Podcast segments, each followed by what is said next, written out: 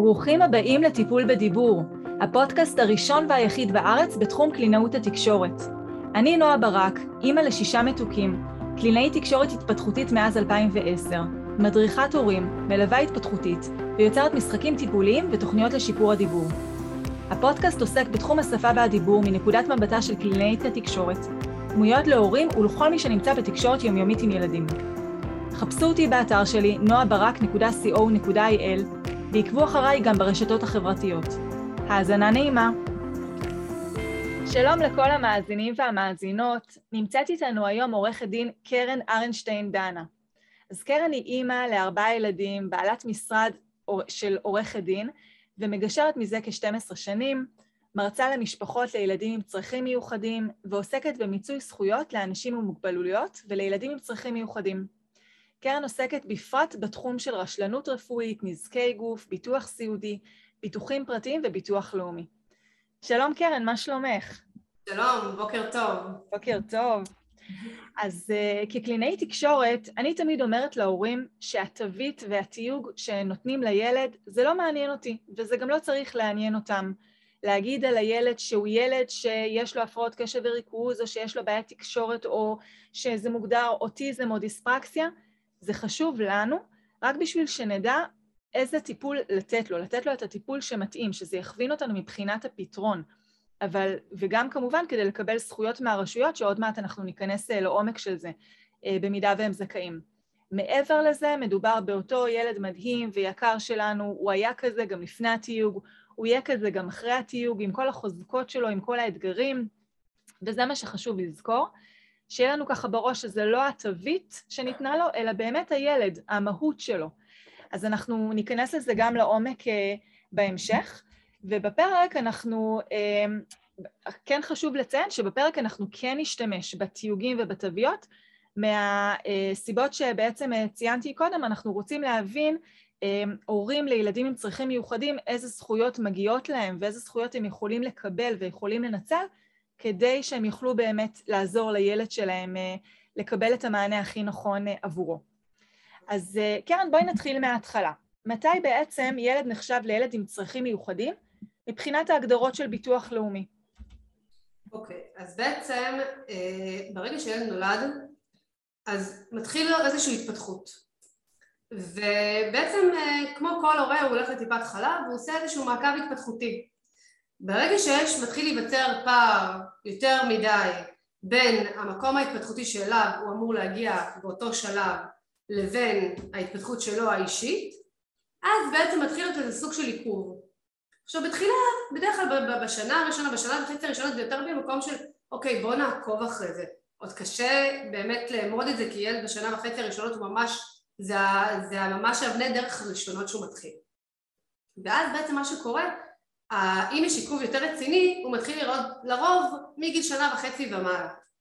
אה, ויש ילדים שאפילו זה בשלב הרבה הרבה יותר מאוחר, אה, שניגע על זה בהמשך, אבל ככה, אני כרגע מדברת על הקשת השלמה של הילדים עם צרכים מיוחדים, שבאמת העיכובים, זה מתחיל מעיכוב התפתחותי, ועיכוב התפתחותי בהתחלה זה, זה אין לו הגדרה, זה עיכוב התפתחותי, זה לא שם דבר, זה לא אבחון, זה לא הבחנה, אה, הוא לא נותן להם איזשהו דרך מסוימת טיפולית, אלא פשוט אומרים אוקיי יש לו עיכוב התפתחותי נגיד בהליכה אז ייתנו לו פיזיותרפיה אה, או בצעדים ראשונים או אם יש לו עיכוב אה, שפתי שזה בדרך כלל יותר לקראת גיל שנתיים שלוש אז יגידו אוקיי לך לקלינאי תקשורת אה, תתחיל באיזשהו, באיזשהו טיפול על מנת להזיז יותר את ה... את ההיגוי. כן, מפרקי הלסת וזה כדי שההיגוי יותר ייתפס נכון. בעצם מתי הוא מגיע למקום של הכרה בעצם מול המוסדות? מתי בעצם כביכול הוא לפעמים מגיע בעצם אליי, זה בדרך כלל יותר במקום שיש עיכוב שהוא משמעותי או שיש איזשהו אבחון מסוים, אוקיי? זאת אומרת לפעמים גם אה, אם רואים שהילד לא יוצר קשר עין וכשקוראים לו בשם שלו הוא לא מגיב לו אה, ועוד כל מיני סימנים כאלה ואחרים, אז רואים שיש פה בעיה תקשורתית ואז מבינים שהוא כבר צריך לעבור איזשהו אבחון על מנת להבין מה, על איזה מקום זה יושב האם זה יושב על אוטיזם, האם זה יושב על, אה, על פיגור שכלי, האם זה, על איפה זה יושב? על, לפעמים זה, זה דברים אחרים. קשב, לפעמים... שמיעה, נכון. כן, שמיעה, על ראייה, זה יושב על, על, על, אה, על הרבה דברים, אז בהתחלה כמובן מתחילים את דברים בסיסיים, בודקים שמיעה, ראייה, רואים ששם הכל תקין, אה, ולאחר מכן ממשיכים הלאה אה, בבדיקות, ובאמת ככה לאט לאט מאבחנים מה יש לילד. בשלב הזה שכבר יש איזה סוג של אבחון, אוקיי? בקופת החולים, ברמה... אז בעצם כבר יכולים לבוא אליי ולהגיד, כן, אוקיי, הילד כבר, הוא לא בשלב שלו, הוא ממש התרחק מהשלב שלו, ולכן אנחנו צריכים עזרה. הוא לא ילד ש, שאני, שכבר מספיק העזרה הרגילה של ההורה, אלא הוא צריך עזרה אקסטרה, לצורך העניין, אם הוא צריך עכשיו להיכנס למעון והוא צריך סייעת שם אה, צמודה, או לחילופין, שהוא צריך איזשהו צוות שיותר מבין את העולם של הצרכים, של החינוך המיוחד, של, ה, אה, של העיכוב ההתפתחותי או של כל הדברים האלה, הוא לא יהיה בהכרח תמיד במסגרת רגילה, או שהוא יהיה עם סייעת. למה זה כל כך חשוב שהוא כן יוכר? כי אם הוא לא יעשה את השלב של ההכרה, זאת אומרת בדרך כלל בשלב הזה פונים לביטוח לאומי אה, על מנת שיכירו במצב שלו. למה חשובה כן ההכרה הזאת? כי ברגע שהוא מוכר על ידי ביטוח לאומי אה, כילד עם עיכוב התפתחותי, או אה, בעצם כילד נכה, או שממש נותן לו את ההגדרה של זה, בין אם זה אוטיזם או פיגור או כל דבר, או ליקוי בדיבור או כל דבר, יש מבחינת הגדרות של ביטוח לאומי כילד נכה, יש שלוש הגדרות. יש הגדרה של ממש של ליקוי, אוקיי? כמו אוטיזם, כמו ליקוי בדיבור, כמו ראייה ודברים כאלה. יש תלות בזולת, אוקיי? שזה ברמת התלות, כמה הילד זקוק לעזרה, כמה הוא זקוק להשגחה מלאה, חלקית, בשעות היממה. ויש כמובן את החלק שלפעמים זה, זה עיכוב חלקי, אוקיי? שבעצם זה, שם זה המקום של הביניים, שהוא לא ברור עדיין בדיוק איפה הוא נאמן.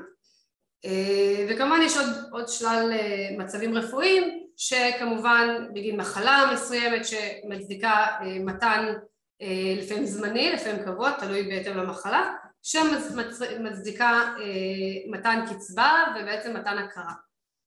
למה כל כך חשובה ההכרה הזאת? כי עכשיו ילד לדוגמה שאובחן באוטיזם לדוגמה, או שאובחן בליקוי שמיעה או בליקוי ראייה, הוא ילד שאחרי זה ניתן לפנות אה, לזכאות מול, אה, מול שאר הרשויות על מנת לקבל סייעת בגן או להפנות אותו למעון שיקומי שיותר מותאם לו אה, או בבית ספר אפילו לקבל סייעת על מנת שתוכל בין אם זה לעזור לו לעלות במדרגות או בין אם זה בכיתה להבין לדוגמה קשב וריכוז לרוב לא מקבל סייעת אין לו זה אבל יש לו הקלות אחרות. יש לו הקלות של אה, משך זמן יותר ארוך במבחן לפעמים אומרים להם את המבחן בעל פה על מנת שהם יקלטו יותר את, ה, את השאלה נכון כי קשה להם יותר להבין או לקרוא או להתרכז בלקרוא בשאלה במבחן.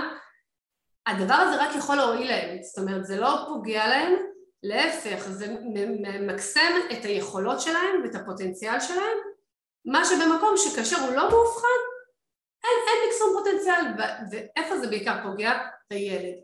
הילד מתוסכל, פשוט מתוסכל, הוא לא מבין מה שונה בו.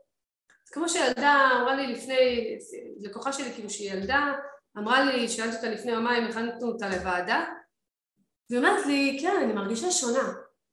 היא עדיין, אה, היא בתהליך של אבחון, אוקיי? אבל היא עוד לא, אין עדיין את ה... מה שנקרא את התיוג, את האבחון הברור. אמרתי אבל אם, אבל אם תקרא, אני מרגישה שונה.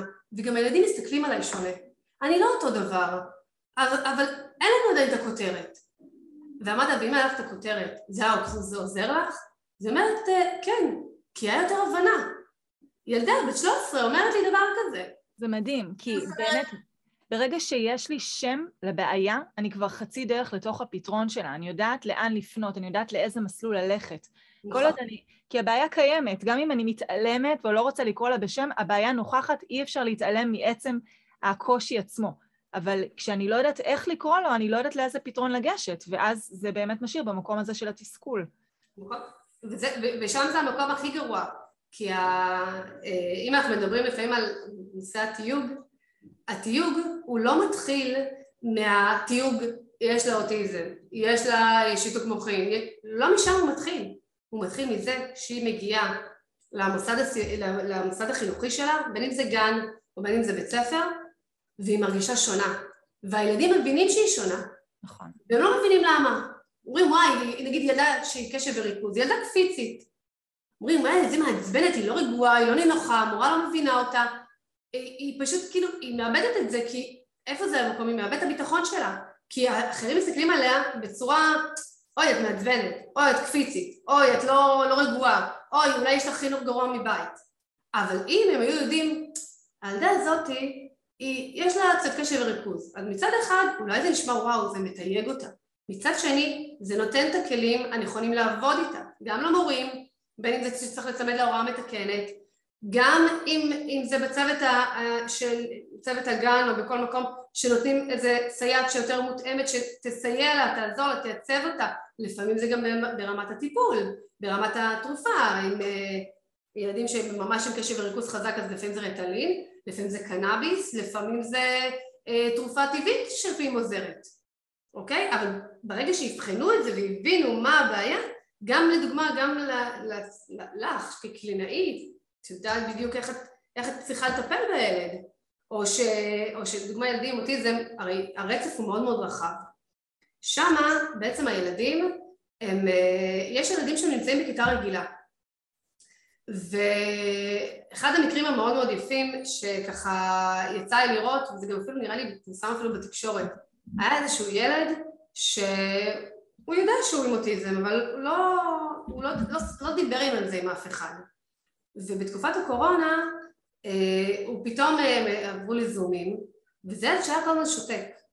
ואז המורה העביר איזה שיעור בכיתה, והוא אמר איזשהו משהו, ואז אה, זה היה מין משחק מילים, כאילו היה איזה מין שיעור של משחק מילים.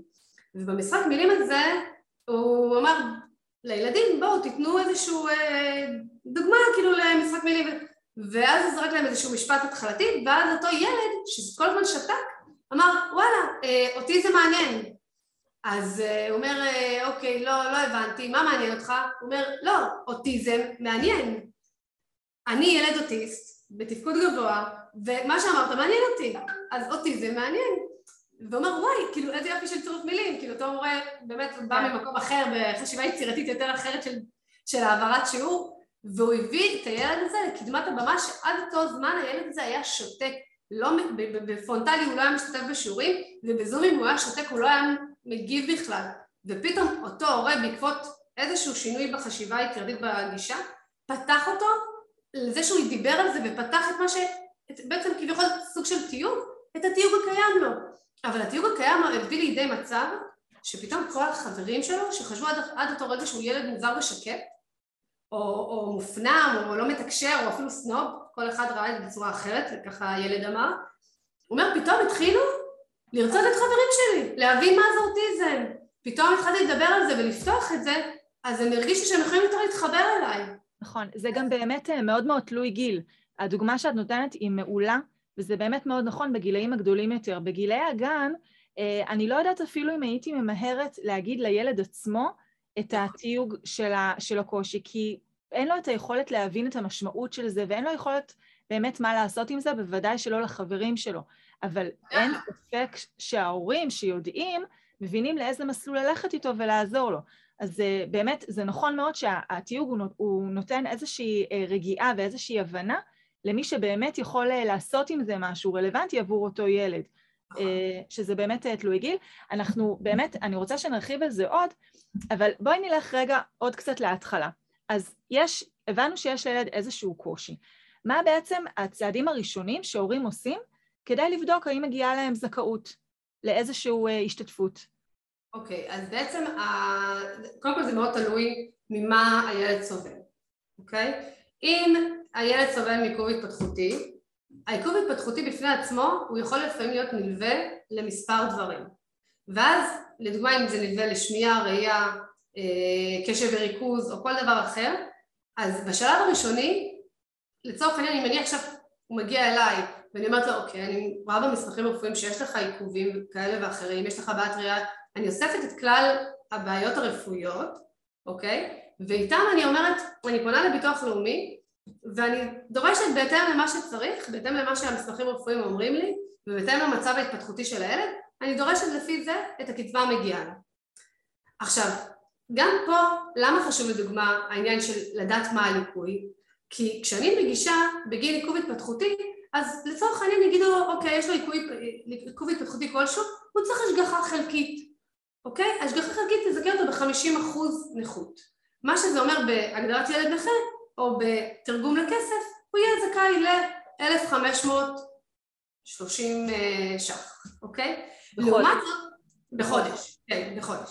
לעומת זאת, כאשר הוא כבר, לפעמים ממש, לפעמים אנחנו ממש, כשבאים אליי, לפעמים אני רואה כבר, את יודעת, את המעבר בגלל הניסיון של השנים, עם ילדים שהתחילו אצלי בתהליך של עיכוב, וראיתי שיש סימנים יותר שמעידים נגיד לדוגמה על אוטיזם או על, או על מוגבלות שכלית התפתחותית או כל מיני דברים אחרים, ואז אמרתי להם, תקשיבו, אתם חייבים לעבור אבחון במכון מסודר שממש יציג את הילד בהתאם למה שהוא. למה? כי ברגע לדוגמה שהוא מוגדר עם אוטיזם, אז כבר כשאני פונה לביטוח לאומי, אני כבר לא נמצאת על 50 אחוז, אני כבר נמצאת על 100 אחוז נכות.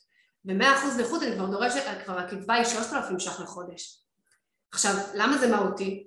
כי עם 3,000 ש"ח לחודש, או אפילו יותר בהמשך, תלוי רמת התלות התפקודית שלו, ככל שהוא יותר גודל, אם רמת התלות התפקודית שלו יותר דורשת עזרה ויותר השגחה מלאה ויותר סיוע ברמה התפקודית, בין אם זה ברחצה, בהלבשה, באכילה או בכל מיני דברים כאלה, אז כמובן התלות יכולה להגיע גם עד 188 אחוז, שזה סכום שיכול להגיע ל-5,000 פלוס, אוקיי? זה 5,400 ש"ח. אז למה זה קריטי? כי אותם הורים שכן יקבלו את הקצבה הזאת עבור הילד, הם יגידו, אוקיי, יש לנו כסף, אנחנו יכולים להשתמש בו לשם הטיפולים שהוא באמת צריך. ולא לחכות לקופה עד שהיא תיתן לי אה, איזשהו טיפול עוד שמונה או תשעה חודשים, אני לא צריך לחכות לנוירולוג עוד עשרה חודשים כדי שהוא יראה אותו. לא, אני אלך לנוירולוג פרטי. נכון, זה יעלה לי יותר כסף, אבל הוא ידע את המצב שלו עכשיו. אני אקבל עכשיו עוד, אם עכשיו יש לי, אם אני צריך עכשיו סתם דוגמה, לשלם לי איזה, איזה סכום לנוירולוג, אבל הוא, הוא כבר מביא את האבחון הנכון לילד, אז אני יכולה להגיש את התיק הזה לביטוח לאומי עם המצב שלו אמיתי ברמת ההגדרה גם, אותו ילד יקבל, אותם הורים יותר נכון, כי זה המשמעות הקריטית, אותם הורים יקבלו את הכסף עבור הילד כבר באותו חודש ולפעמים אפילו רטרו שנה אחורה, תלוי באיזה נראה הותר המצב. הסכום הזה הוא בלתי, אי אפשר אפילו לתאר אותו כמה הוא יכול לעזור להורים. בטח, זה התחלה. באותו רגע הם יכולים להתחיל, אוקיי, בוא נפנה לטיפול פרטי. למה צריך לחכות לקלינאי תקשורת עכשיו? שבעה שמונה חודשים שאין בקופה. יש לי אפשרות ללכת, כן, אני אשלם את הסכום שצריך לקלינאי תקשורת, אבל הוא יקבל מעכשיו טיפול. וככל שהטיפול יהיה יותר מוקדם, ככה זה יותר יטיב עמו. אז מבחינתי, אז מבחינתי, אם יש לי את האפשרות שהוא כן להשיג לו את הקצבה וכמה שיותר גבוה על מנת שהוא יוכל לקבל את הטיפול ולהטיב עמו בעתיד, מבחינתי זה המקום שלי כשליחות וכן, וכן המקום שלי כמטרה עבור אותו הילד. ההורים ברמת הדרך שלהם הם בשלב הראשוני כמובן פונים לביטוח לאומי. ברגע שהוא מוכר אז הם גם פונים לרשויות המקומיות על מנת שהוא לפעמים יזדקק לסייעת או לכל מיני הטבות אחרות. לפעמים זה הטבה של הסעה לבית ספר שיותר מותאם לו, לפעמים זה אה, עזרה אה, רגשית, הם מקבלים טיפולים אחרים, הם זכאים, ברגע שהוא מוגדר בצורה מסוימת, לפעמים זכאים, בין אם זה לקלינאי תקשורת, בתוך בית הספר או בתוך הגן, אה, זה לפסיכולוגית, זה לריפוי בעיסוק, אה, שהם מקבלים את זה בתוך מסגרת הגן. אז כבר אם הם מקבלים את זה בתוך מסגרת הגן, כבר קודם כל זה, זה משהו שאם הוא לא יוגדר בהגדרה הנכונה, הוא לא יקבל. ואז הוא פשוט מפספס את הזמן הקריטי, שאת בטח תוכלי להגיד לי יותר ממני, כי את בתור מטפלת יודעת הרבה יותר טוב ממני, כמה הזמן ההתחלתי הוא קריטי על מנת לשפר אותו בעתיד. נכון? לגמרי, חד משמעית. אנחנו יודעים היום ממחקרים והדמיות מוחיות שהמוח, קצב הגדילה שלו לא זהה לאורך כל החיים, ובשלושת השנים הראשונות המוח מגיע ל-80, אפילו 85 אחוז משיא הבשלות שלו. זאת אומרת שהוא ממשיך להתפתח גם אחר כך, אבל קצב הגדילה המואץ בשנים האלה, זה, uh, המשמעות של זה זה שכל דבר שאנחנו נעשה בשנים הראשונות, תהיה לו השפעה פי כמה וכמה לעומת דברים שנעשה בהמשך החיים, שתמיד אפשר לשנות. תמיד אפשר uh, ליצור חיבורים מוחיים חדשים ולשפר שם את התקשורת העצבית, אבל בשנים הראשונות זה, זה בקפיצות, זה משהו הרבה הרבה יותר uh, גדול, ולא רק העניין הזה, אלא ברגע שאני מטפלת כמה שיותר מוקדם ומצליחה לצמצם או אפילו לסגור פער, תלוי מה הלקות, בגילאים צעירים אני חוסכת מהילד בעיות נלוות שמתלוות מעצם התסכול, כמו אה, קשיים חברתיים או רגשיים או הימנעות או אה, כל מיני דברים שקורים לא כראשוני, לא בגלל הלקות עצמה, אלא בגלל שהלקות גורמת לילד לבידוד חברתי או לחוסר מסוגלות להתנהלות אה, מסוימת. ואז אני... לגמרי, חוסר ביטחון, ואז במקום שהורה יצטרך להתמודד עם הבעיות הנלוות ועם הבעיה המקורית, אם הוא פותר את הבעיה המקורית כמה שיותר מוקדם, הוא לא יצטרך להתמודד עם הדברים ש... שעלולים להתלוות לזה בהמשך. נכון. אז זה חד משמעי. אז בעצם, אז הורים, זה אוקיי, אז זה מתחיל באמת מהאבחון, מתחיל מלגשת לאבחון מסודר, ואז האם הם חייבים אה, בעצם עזרה של עורך דין כדי להשיג את הזכויות שלהם, או שזה משהו שהם יכולים עצמאית לפנות לביטוח לאומי? אוקיי. קודם כל, הם אה, באופן כללי הם יכולים לפנות עצמאי לביטוח לאומי. מה שקורה זה כשהם פונים לביטוח לאומי, יכול להיות מאוד שאם לא יקבלו את הדרכה הנכונה, הם או שידחו או שהם יקבלו קצבה קטנה יותר ממה שהם צריכים. מה זאת אומרת? לדוגמה, אה, היה לי, יש לי כאילו לקוח, שילד, שבעצם ההורים שלו באו אליי ואמרו לי, קרן אנחנו מקבלים 50% מביטוח לאומי. איזה יופי לנו. אמרתם תקשיבו בואו נעבור על המסמכים הרפואיים, בואו נראה מה יהיה שם בתוכו ונראה אולי בעצם נתנו לכם קצבה, לצערנו הביטוח לאומי, נכון שהוא נחשב מוסד אה, של ביטחון סוציאלי אבל לא באמת מחפש לתת. ולפעמים הם נותנים את, ה, את הקצבה היותר נמוכה מה שנקרא כדי אוקיי הנה נתנו לך, השתקנו אותך אבל בעצם מתפספס שם איזשהו אה, משהו, זאת אומרת הם מפספסים בין אם זה כי ההורה לא ידע להסביר או בין זה כי הם בכוונה כיוונו את זה למקום אחר על מנת שהוא יקבל את הקצבה היותר נמוכה ואז או שהוא מפסיד זכויות נלוות או שהוא מפסיד קצבה יותר גבוהה אוקיי? סתם אתן לך דוגמה אה, ילדה שסובלת אה, מאינקופרזיס, אינקופרזיס זה, אה, זה הצטעות תמידית, זאת אומרת זה ילדה שבגלל הצירויות היא לא, בעצם מה שקורה לצערנו, היא לא מצליחה לשלוט ובעצם הצואה יוצאת כבר מהגוף לבד. זו סיטואציה סופר מאוד קשה, לא נעימה, ולרוב גם הילד הזה זקוק לעזרה רבה בכל התפקוד שלו, אוקיי? כי אם לא, לא, אם לא תגידי לו הוא לא ילך לשירותים, אם לא תגידי לה לשבת היא לא תשב, אם לא תגידי לה בואי תלחצי, כאילו זה לפעמים אפילו, האמא תתאר לך את זה ממש במצב של כמעט כמו לילד, ברמה לפעמים כזאת, ברמה כזאת שמגיעים לצירויות, שזה יכול להיות גם לפעמים צירויות של שבוע, שבועיים, עד שהם מגיעים לבתי חולים גם לפעמים. וזה יכול להיות ילדה הכי בריאה, כאילו בכל שאר ההיבטים יכול להיות ילדה הכי בריאה, אבל במקום הזה היא סובלת. דבר כזה יכול להיות נגיד לצורך העניין בניהול נכון, אוקיי? לדוגמה אותה האימא, כשהיא הגיעה היא אמרת לי התחלנו בביטוח לאומי כי אמרו לה ילדה בריאה, ילדה בשר, אז יש לה איזושהי בעיה כזאת וכזאת, לא הבינו אפילו מה זה למה? כי היא לא ידעה להסביר את זה עד הסוף ו, אה, ובנוסף לכל אה, הם לא תמיד, לא תמיד גם הרופאים הנכונים יושבים בוועדות, לפעמים גם צריך ממש רופא מסוים שישב בוועדה לדרוש שרופא מתחום מסוים יישב כי לא תמיד כל רופא פנימאי רגיל רופא משפחה יודע את, כל, את כלל ההיבטים הרפואיים והתפקודים אה, של כל ילד וילד. ואז מה שקורה, אה, כשהיא הגיעה אליי, אז קודם כל באמת הגשנו, ערערנו כמובן על ההחלטה, אה, השגנו לה 50 אחוז בנכות, וגם שמה דאגתי שיהיה לה הגדרה שכאילו היא זקוקה לעזרה רבה בתפקוד היומיומי שלה. למה זה משנה? כי אוקיי, הקצבה היא אותה קצבה, היא קיבלה 50 אחוז, אבל בשלב הראשוני שהיא קיבלה את העזרה הרבה, אז גם היה לה עוד הנחה בחשמל של 200 ש"ח בחודש, אוקיי? שזה זכויות נלוות, יש זכויות נלוות לביטוח לאומי, כמו ארנונה, כמו מים, חשמל, כל מיני דברים כאלה, חשמל לא בכל סיטואציה לדוגמה. שמה, בגלל שהגדרתי את זה גם בהגדרה נכונה, אז היא גם קיבלה, בנוסף תוספת גם, ההורים קיבלו, תוספת גם בהנחה בחשמל שהיא מאוד משמעותית, שזה תחשבי 200 כפול אה, כפול 6 זה עוד 1,200 שקל בחודש כאילו של הנחה, זה מטורף, זה המון. כסף. ומאידך, לדוגמה שהיה לנו ועדת המשך, הגענו, המשכנו, אמרנו תקשיבו המצב לא השתנה, נתנו לה את ה-50% נכות, אבל שינו לה את ההגדרה בביטוח הלאומי, ככה שבעצם בעקבות השינוי הגדרה שהיא כאילו זקוקה לעזרה חלקית, משהו כזה וזה, ולא עזרה רבה, זה שונה, הקצבה הייתה קצבה, אבל המשמעות הייתה שאת הזכות הנלווית שלה, לדוגמה, בהנחה לביטוח לאומי, ירד לה, אה, לא, לא בהנחה, בהנחה בחשמל, ירד לה. והיינו צריכים להילחם מחדש, למה שיניתם לה את ההגדרה? הרי בעצם המצב לא השתנה.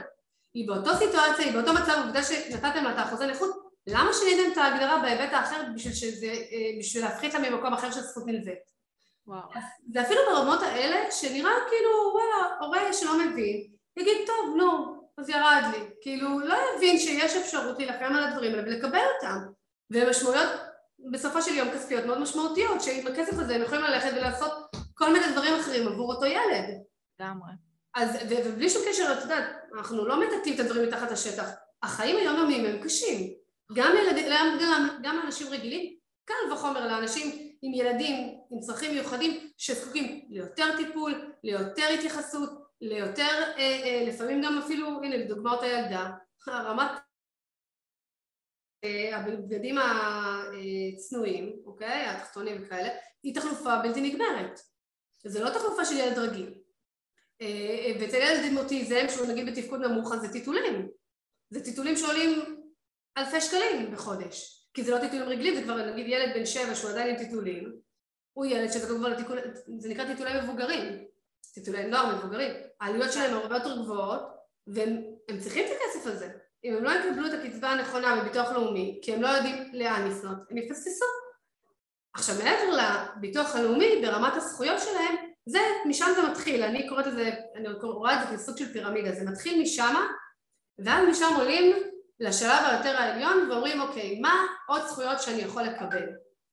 אז יש ילדים מסוימים שאם הרמה התפקודית שלהם מאוד נמוכה, כשאני אומרת רמה תפקודית, זה אומר שיש אה, בהגדרה אה, הרפואית, יש מה שנקרא הגדרת ADL.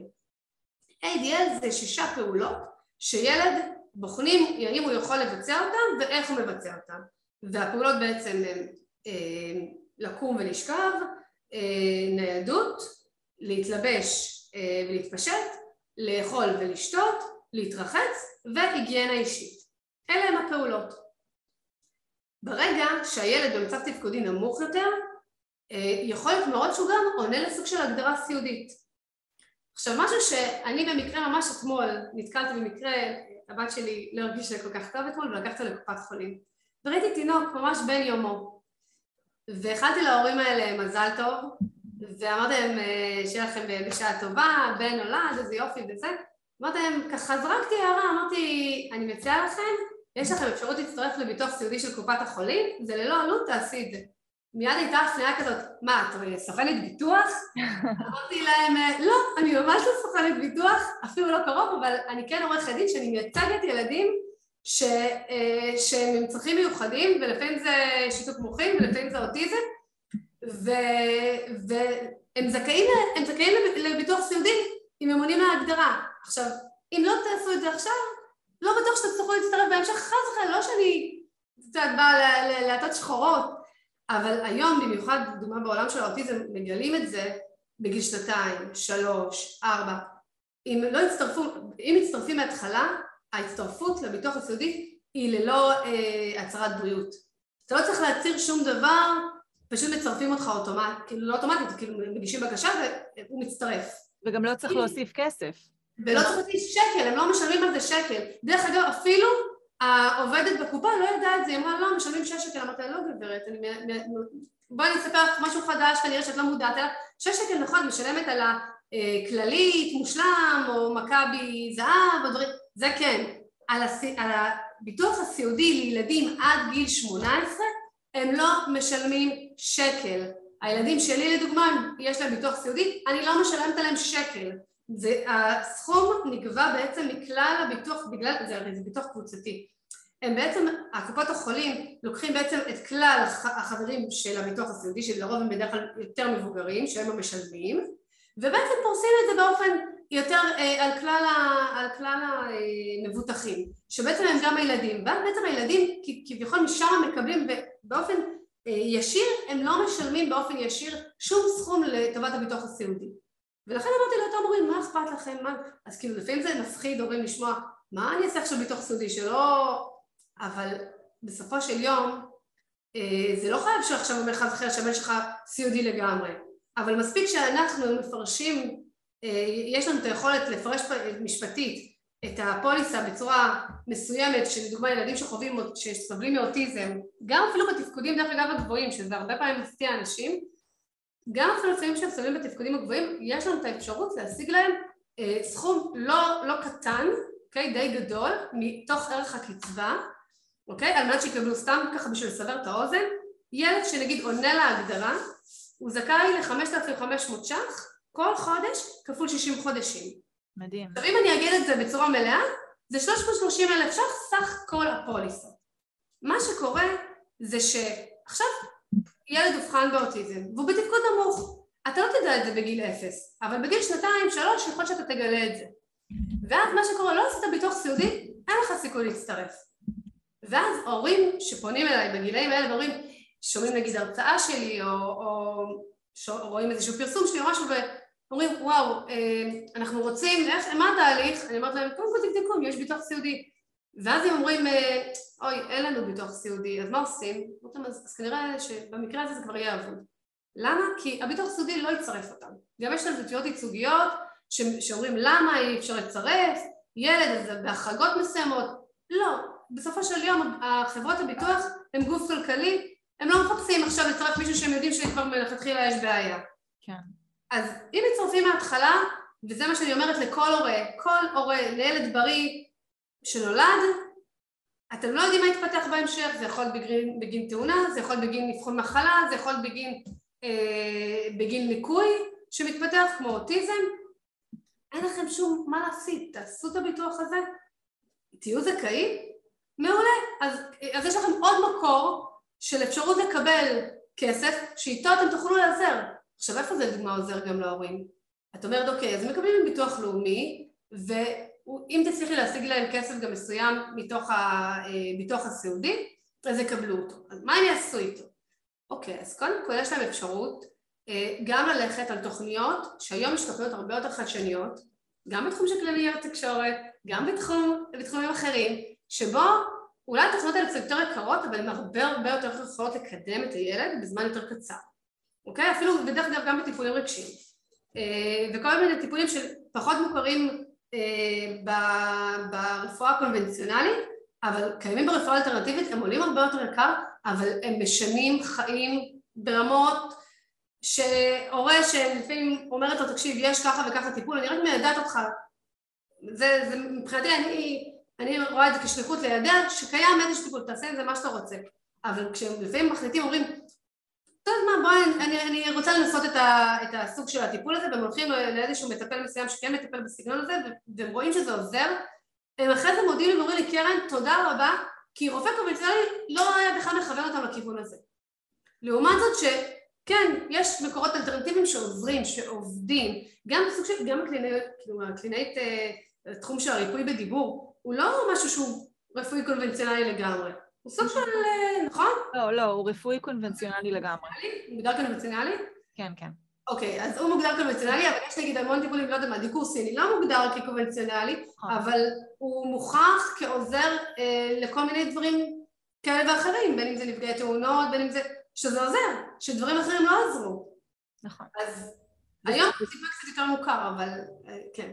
וזה באמת המעטפת הזאת, כלומר שזה לא, זה הכל משלים, כלומר זה שילד מקבל מענה, אפילו מענה בגן, זה לא שולל את זה שהוא צריך לקבל מענה נוסף במסגרת אחרת, ביומיום כשהוא לא בגן, באופן אחר, זה דברים שהם אה, משלימים.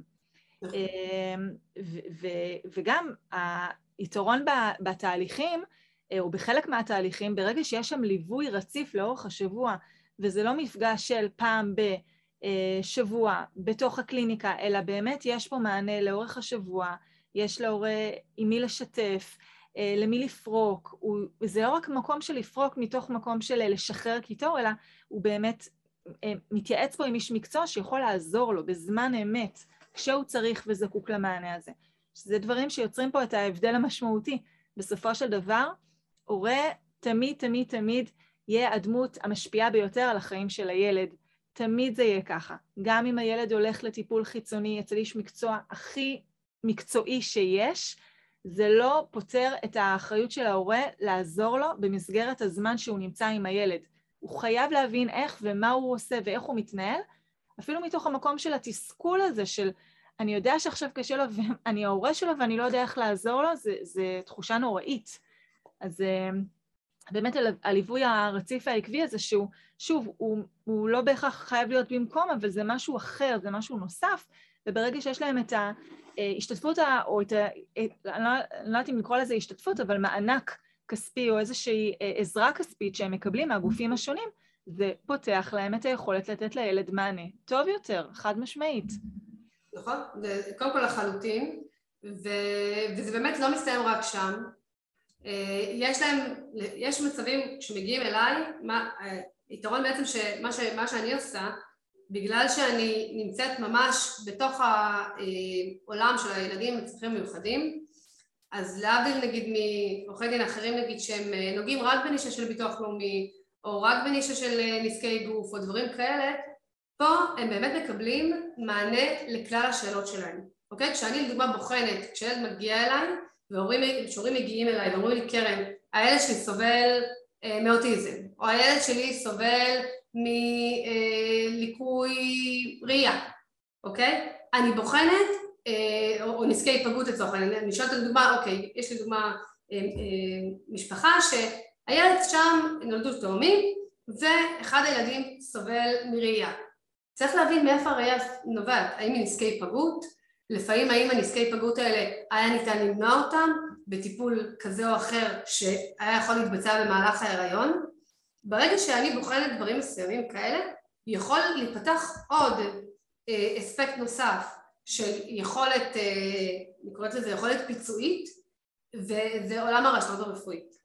שזה לא קורה בכל, אה, בכל מקרה, אוקיי? לא כל ילד שעכשיו יש לו עיכוב, לא כל ילד שעכשיו הוא אה, נולד פג ויש לו נזקי היפגעות, אז עכשיו הוא יקבל את זה, אבל כן יכולים להיות מקרים שאותם ילדים, בגין, בגלל הידע והניסיון שלנו, בהרבה הרבה מקרים, אנחנו יכולים לראות, אה, לבחון בעצם את המצב, האם הילד או האם התהליך שבו האם עברה במהלך ההיריון או התהליך שהוא עבר במהלך האבחון, אוקיי? כי יש גם היום לדוגמה איחורים באבחונים.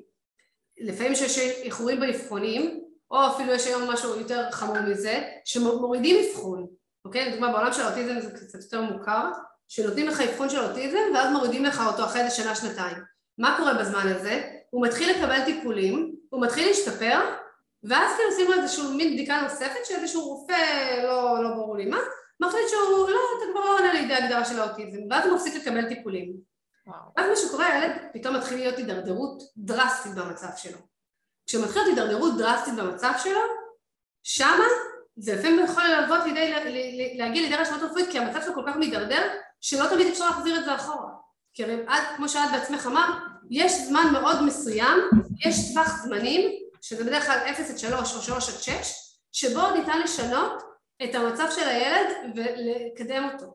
כן, שוב, חשוב להבין שתמיד אפשר לשנות, תמיד אפשר להשפיע, ואני לא רוצה אה, לרפות ידיים של אף אחד שמקשיב לנו, בוודאי ובוודאי שלעשות זה עדיף מלא לעשות, ובוודאי שאפשר ליצור התקדמות בכל שלב.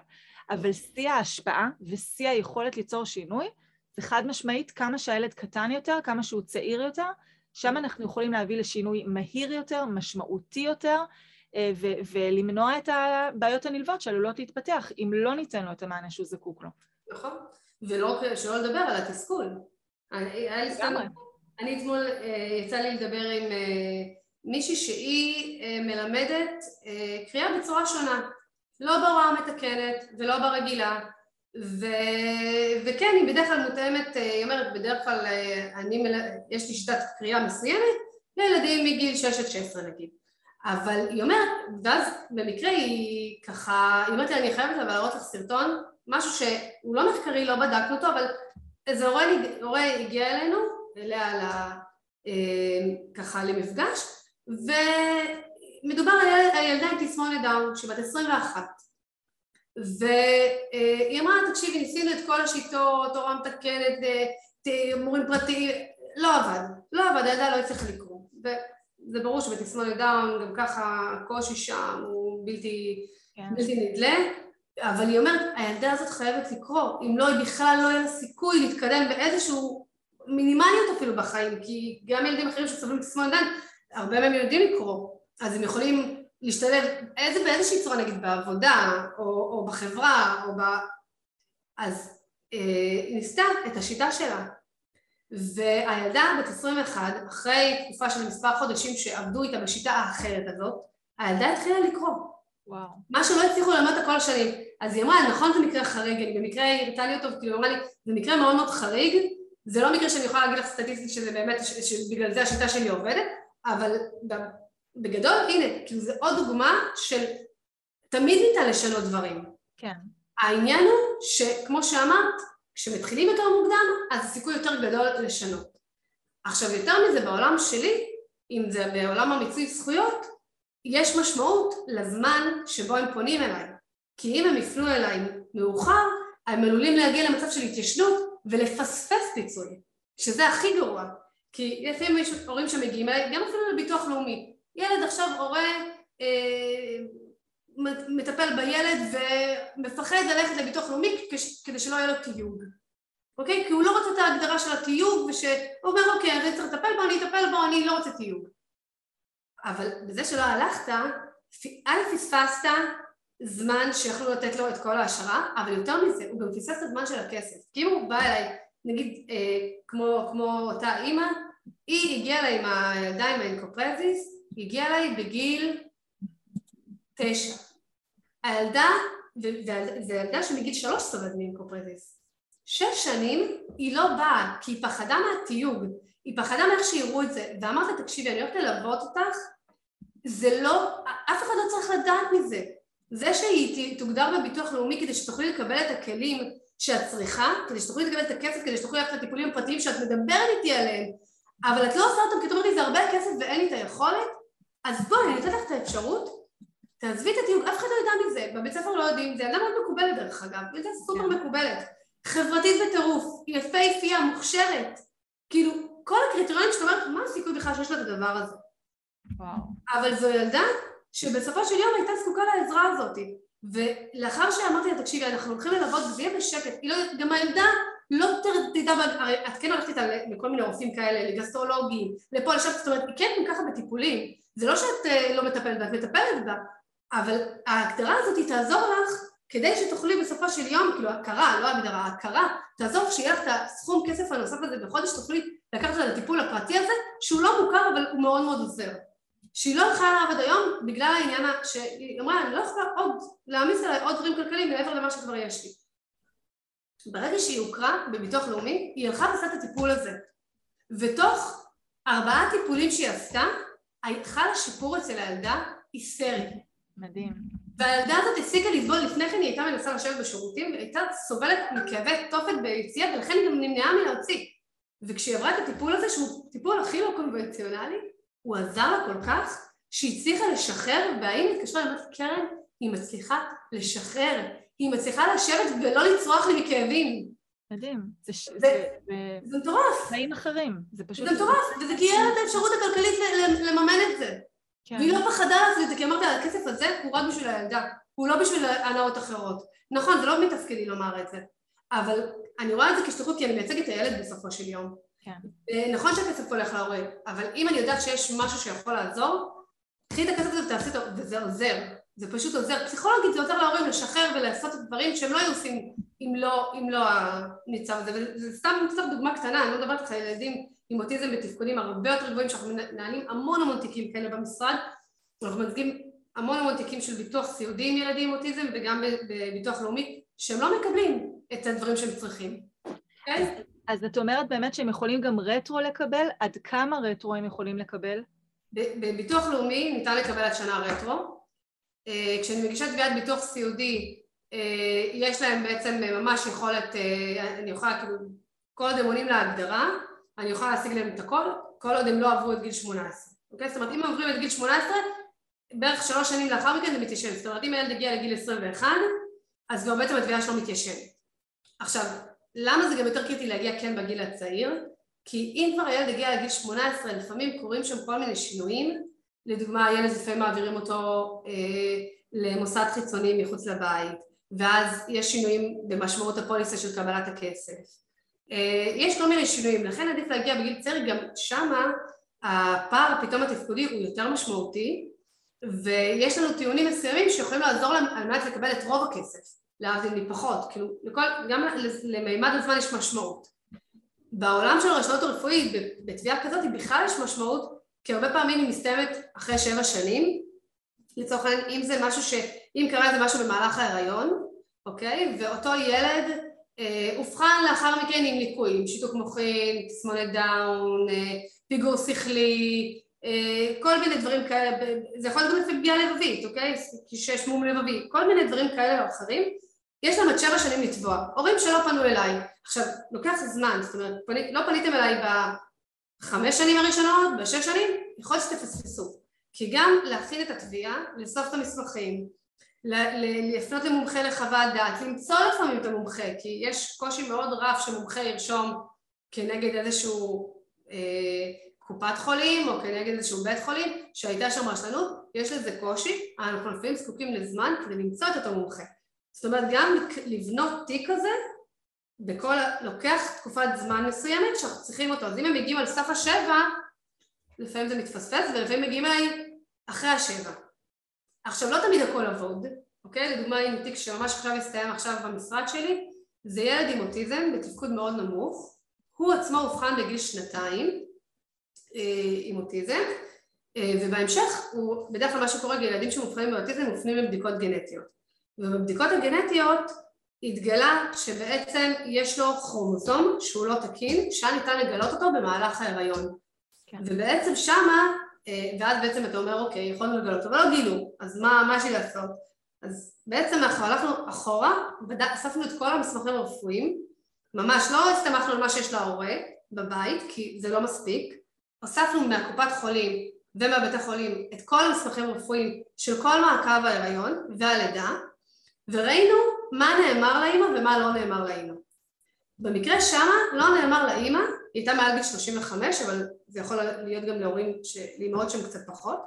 היא הייתה מעל גיל 35 ולא אמרו לה, תקשיבי, יש, תדעי, יש לך, את צריכה לעשות דיקור מי או שיש לך את האפשרות לעשות דיקור מי וגם תדעי שיש לך אפשרות לעשות בדיקת צ'יפ גנטי, שזה בדיקת דם, אוקיי? לפעמים דיקור מי מפחדים, יש בדיקת צ'יפ גנטית, שזה בדיקת דם, אה, שבעצם מגלה האם יש כרומוזומים לא תקינים גנטית או לא לעובר.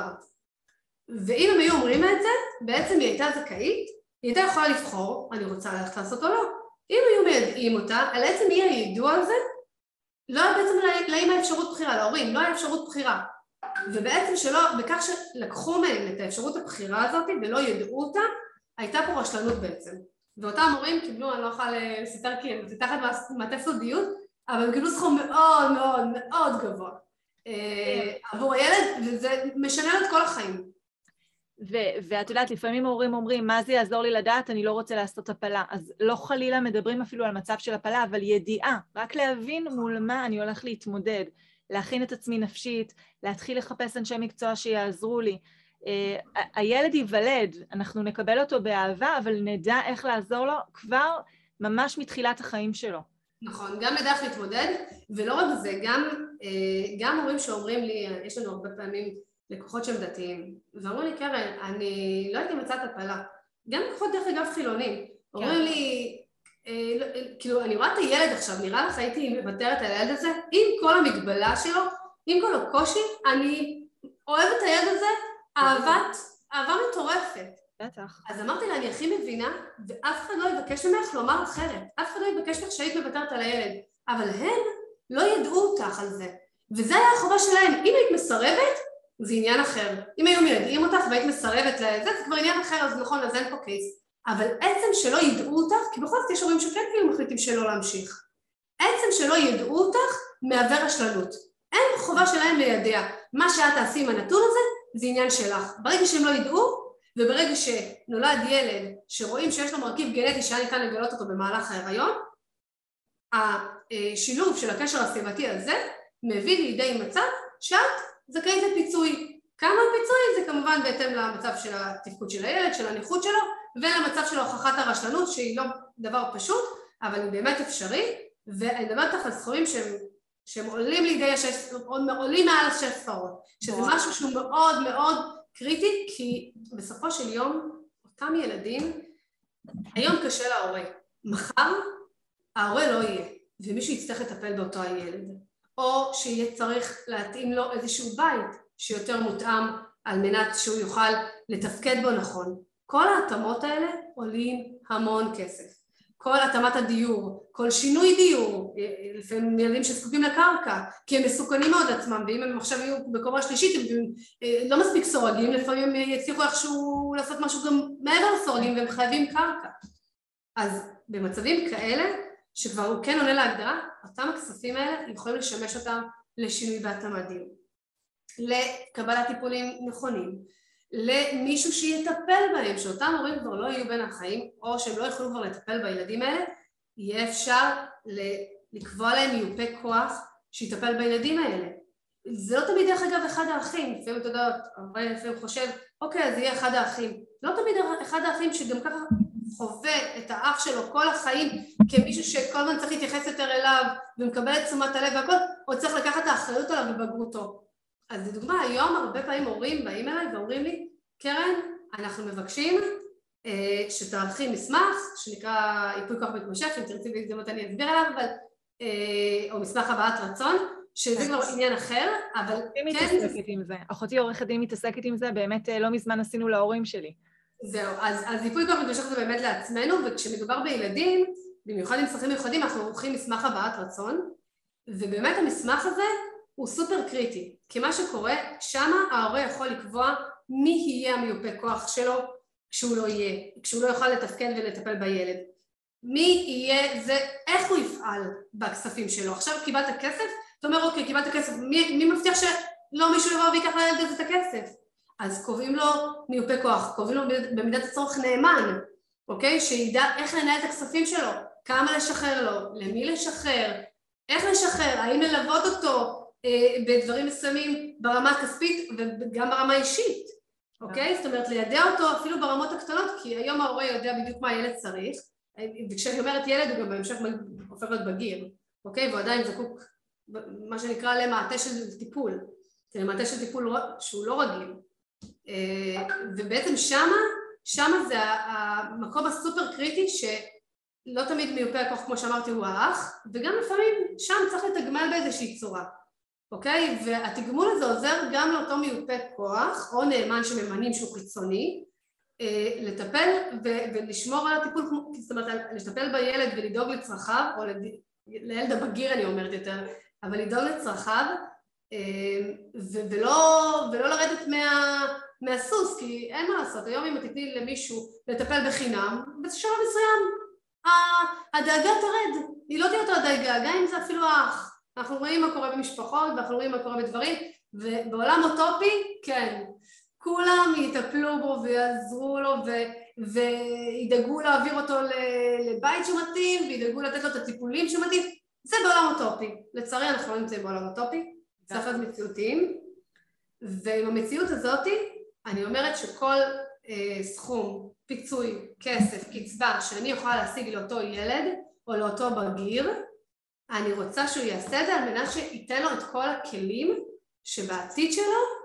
הוא יוכל לקבל את זה בין אם זה בעתיד הקרוב ובין אם זה בעתיד הרחוק על מנת שהוא יוכל לחיות חיים טובים, חיים שדואגים לו ושהוא לא נופל בין הכיסאות או שהוא נופל לידי איזשהו אפוטרופוס כללי שגם אה, ככה יש עליו עומס רב והוא לא יכול לתת את היחס האישי לכל מקרה ומקרה וזו המטרה, שהילד, שאותו ילד באותו לא ייפול בין הכיסאות. וזה ילדים, וזה יכול להיות על כל, על כל כלל הרצף, זאת אומרת זה לא רק ילדים על הרצף האוטיסטי או, ה, או המחלות הקשות, או ה, זה, זה לא רק שם, זה, זה יכול להיות במוגבלות התפתחות, אה, אה, מוגבלות שכלית התפתחותית שההגדרה שלה היא, היא מאוד, אה, אני קוראת לזה וייגלי כי היא לא, היא לא ברורה לחלוטין אבל היא קיימת, ובסופו של יום במציאות, בשטח, הילד, הילד או הבגיר בהמשך סובל מקשיים מאוד קשים, בין אם זה בקריאה, ברכישת שפה, ברכישת אה, אה, הבנה חשבונאית אה, כלכלית, אה, אז אין את ההגדרה הגדולה, אבל בפועל, במצב הרפואי שלו, הוא, הוא נמצא שם והוא זקוק לעזרה הזאת. אז יש משמעות מאוד מאוד גדולה למיצוי הזכויות וליכולת הכלכלית להשתמש בזה ובעצם לתת לו את כל מה שהוא צריך וכן, ביום יום זה קשה. קרן, היה כזה פרק משמעותי, חשוב באמת, אני חושבת ש... אי אפשר לצאת מהפרק הזה מבלי להבין כמה, כמה חשוב אה, להבין, לקבל את ההבחנה הנכונה עבור הילד בשביל למצות את הזכויות שמגיעות לו, כמה חשוב לעשות את הדברים האלה. תודה רבה רבה שהגעת להתארח בפודקאסט. אם יש מישהו מהמאזינים שרוצה ליצור איתך קשר, אני אשאיר את המייל שלך בתיאור של הפרק. אפשר, אפשר, אפשר אפילו גם את הטלפון, זה בסדר. גם את הטלפון? אה, ואם תרצי אני אגיד אותו גם עכשיו אפילו. אפשר. אפשר? אז הטלפון של המשרד זה 050-8462-330, זה נותן להם מענה לכל דבר, ואפשר גם להרגיש חופשי, תרימו, תשאלו, תחקרו. אנחנו, במענה טלפוני אנחנו, זה לא, לא עלות ולא התחייבות, אל תרגישו שחשש מלפנות לעורך דין בגלל עלויות או כאלה, אה, אני כבר אגיד את זה באופן פתוח, אנחנו בדרך כלל מקבלים רק מהצלחה, זה לא קשור בכל מצב, אה, ולכן, אה, ולכן תרגישו חופשי להתקשר, לשאול, אפילו לפעמים אנחנו מפנים לגורמים הרפואיים שנכונים, אוקיי? מבלי שיש צורך להגיע אלינו ממש בהתחלה לשם קבלת מיצוי הזכויות. אז, וזה בגלל הניסיון שלנו והידע וטיפול באמת בהמון המון מקרים במהלך השנים, ואנחנו פה בשביל לתת. אז, אה, אז באמת תפנו ובשמחה ורק בעזרה. מהמם. תודה רבה רבה שהגעת, קרן. תודה רבה. להתראות לכם המאזינים. בשמחה רבה. תודה שהאזנתם לעוד פרק בפודקאסט טיפול בדיבור. רוצים לעזור לילדים שלכם לדבר טוב יותר כבר עכשיו? שילחו הודעה לנייד 050-769-4841 ואולי נדבר בקרוב.